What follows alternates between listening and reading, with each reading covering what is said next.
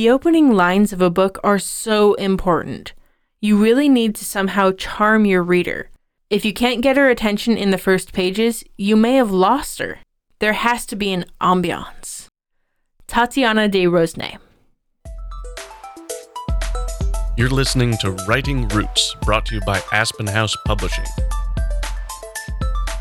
Welcome to Writing Roots. I'm Lee Hull. And I'm Lee Esses. And we are talking today about the novel Red Flag of a bad opening scene. If you don't start the book strong, it's really hard to convince someone to give it another chapter. We have talked about our favorite opening lines in the past, but what do you do and how do you recognize if your opening scene is not strong enough to keep a reader? When it comes to the beginning of a story, I have a fairly high tolerance. I'm 9 out of 10 probably going to continue, but if it doesn't get better within the first couple of chapters, then it's a no go. I am at best a 6 out of 10. I'm much quicker to give up on books than you are, but it's rarely a sign that the book is going to get better. That is true, and I really should have learned my lesson by now. Readers can get burned by this very easily. And there are a lot of things that can cause an opening scene to be less than stellar. I think one of those is a habit that new authors especially have opening their books with major cliches, like the character waking up to an alarm, or talking about the weather, or setting a very boring scene, to be honest. Here's the world history, so we're not even in a scene half the time. and all of that can just be taken and thrown out the window because I'm not going to remember it.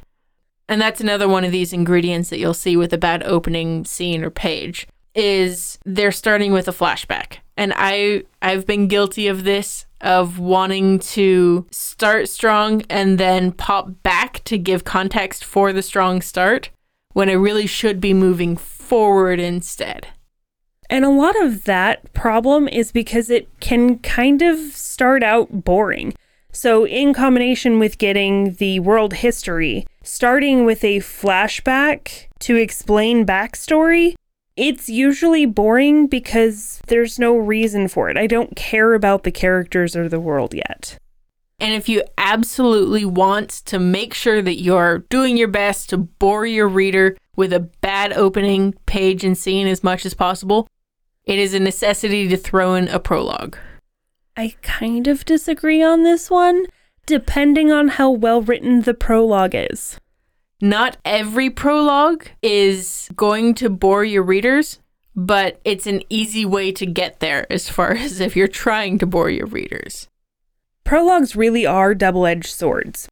Some readers don't ever actually read prologues because prologues have a tendency to be boring and uninteresting and completely out of context because we don't know what's happening yet. So they just skip right over to chapter 1. However, some books have prologues that should be chapter 1 and have a lot of things in there that are actually kind of important for the start of the story. We have done an episode on prologues and how to treat them and how to tell if it's a chapter 1 or not. You can go through our archives on the website if you're interested in finding that but they have to be approached with caution. Make sure you're doing it intentionally and doing it well because it's very easy to slide into that bad opening and especially a brand new author get them to set the book aside and pick something more interesting up. This is by no means a comprehensive list of all of the things that can be bad about a start of a story. It's kind of a vague thing but there are a lot of ways to start a story and start a story well. Just because you aren't starting with slamming your face against a wall action doesn't mean it's a bad start. You can have a slow start where the character is on their way to do something interesting. Or you're building anticipation for a thing, but make sure that pays off pretty quickly. The slow start isn't necessarily a bad start so long as it gets interesting with whatever you're saying and pays off immediately. Another thing that isn't necessarily good or bad, it's more about execution, is an emotional start. Emotions can be tricky because you do want the reader to be invested in the character in the world as soon as possible, and emotions are what get you there. But they don't care about the character yet. They don't have the context to understand and really care. So you really have to be careful about what emotions you're trying to play on in an opening scene. A better way to approach this is to go with the universal emotions, the something that your reader will latch onto. It was the best of times, it was the worst of times. We feel that 300 years later. The hyper specific ones of my aunt was supposed to be there at my wedding can be very difficult because we don't know the relationship with the aunt. We don't know if you're dreading the wedding or loving it or whatever. There are a lot of complex emotions there that makes the reader feel like an outsider.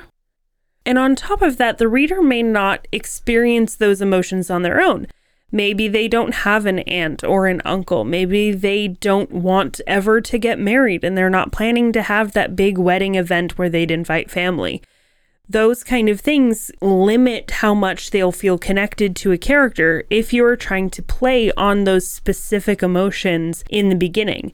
However, there are some emotions that everyone has experienced at some point in time, usually loss of some kind. Having a weak opening can be a huge red flag in a lot of different ways, but often it's a matter of execution like with picking an emotion or picking a prologue, making sure you execute it well. When I see it done poorly, it is a huge red flag for several different reasons. The biggest reason is that the beginning, that opening of a book, is supposed to be the best part. It's supposed to be the hook that gets the reader to keep going. A bad opening usually means that they published a first draft or an unpolished draft, or they didn't listen to their editor. Something kept them from removing the first three chapters of backstory that really aren't relevant. It also tells me that the author doesn't care about me in the least. They aren't respectful of my opinions or my time. They feel like they're entitled to wasting my time. Just because I purchased the book or because I picked up the book does not give the author the right to waste my time. Like we mentioned earlier, this rarely gets better. When it comes to fixing this problem, there are a couple of things that you can do to help make sure that you are creating a good beginning to your story. And I think the very first thing is get someone else's opinion. Have someone else read the beginning of your story and ask them what they think comes next. Ask them if they would be interested in continuing to read the story based on what happens in that first page and a half. Also, take a step back and think about where your story begins. We talk about that problem and solution. Where does the problem become real for your main character? Where do you hit these plot points? If you're starting 3,000 years prior to your main character's house burning down because the villain decided that they like magic more than your main character, cool. Start with the house burning down. Another thing you can do is excluding prologues making sure that your main character is included. Whoever your main character is needs to be in the opening scene so you can establish them as the main character. You can sometimes start with the villain or one of the things that they're doing bad. I think a good example of this is crime dramas where you start out with the murder, but it still should be fairly clear very soon who your main character is. Ultimately, make sure something is happening. Make sure we are placed in a location. There is an easy understanding of the physical place that the characters are in and things are happening to them. So often, when I see these bad openings, it's because I'm not anchored to a location. Here's all of their backstory, here's all of this and that fluff, when really the character sitting on the train is more important. Put us somewhere. On the flip side, It's a location without a character that makes a bad opening. So if all you're doing is establishing the location, establishing the setting, establishing the weather, and giving us no character to care for, it's not an interesting one. So make sure you're combining those two very important elements, your characters and your setting, into making a good beginning. When you're reading through, pay attention to which parts you skim and which parts you actually read. Because those skimmed parts mean that it's information you already know and you just want to get on to the good part. And then consider cutting those out. If it's important, it'll bleed through in other places anyway. And I think the final way to avoid this, just like in our last episode, is to read. Maybe go to your library or to a bookstore and just read the first page of a dozen books. Read that first line, that first couple of paragraphs, and see if that's something that you would be interested in continuing. And then ask yourself, why? And I feel like getting a beta reader and reading lots on your own is going to be a solution to a lot of what we're talking about this month. That's because there's no better way to connect with your audience than to be a reader. So, understand what you love about reading and what really hooks you, and then apply it to your own story. And when you're writing, especially those opening scenes, write selfishly.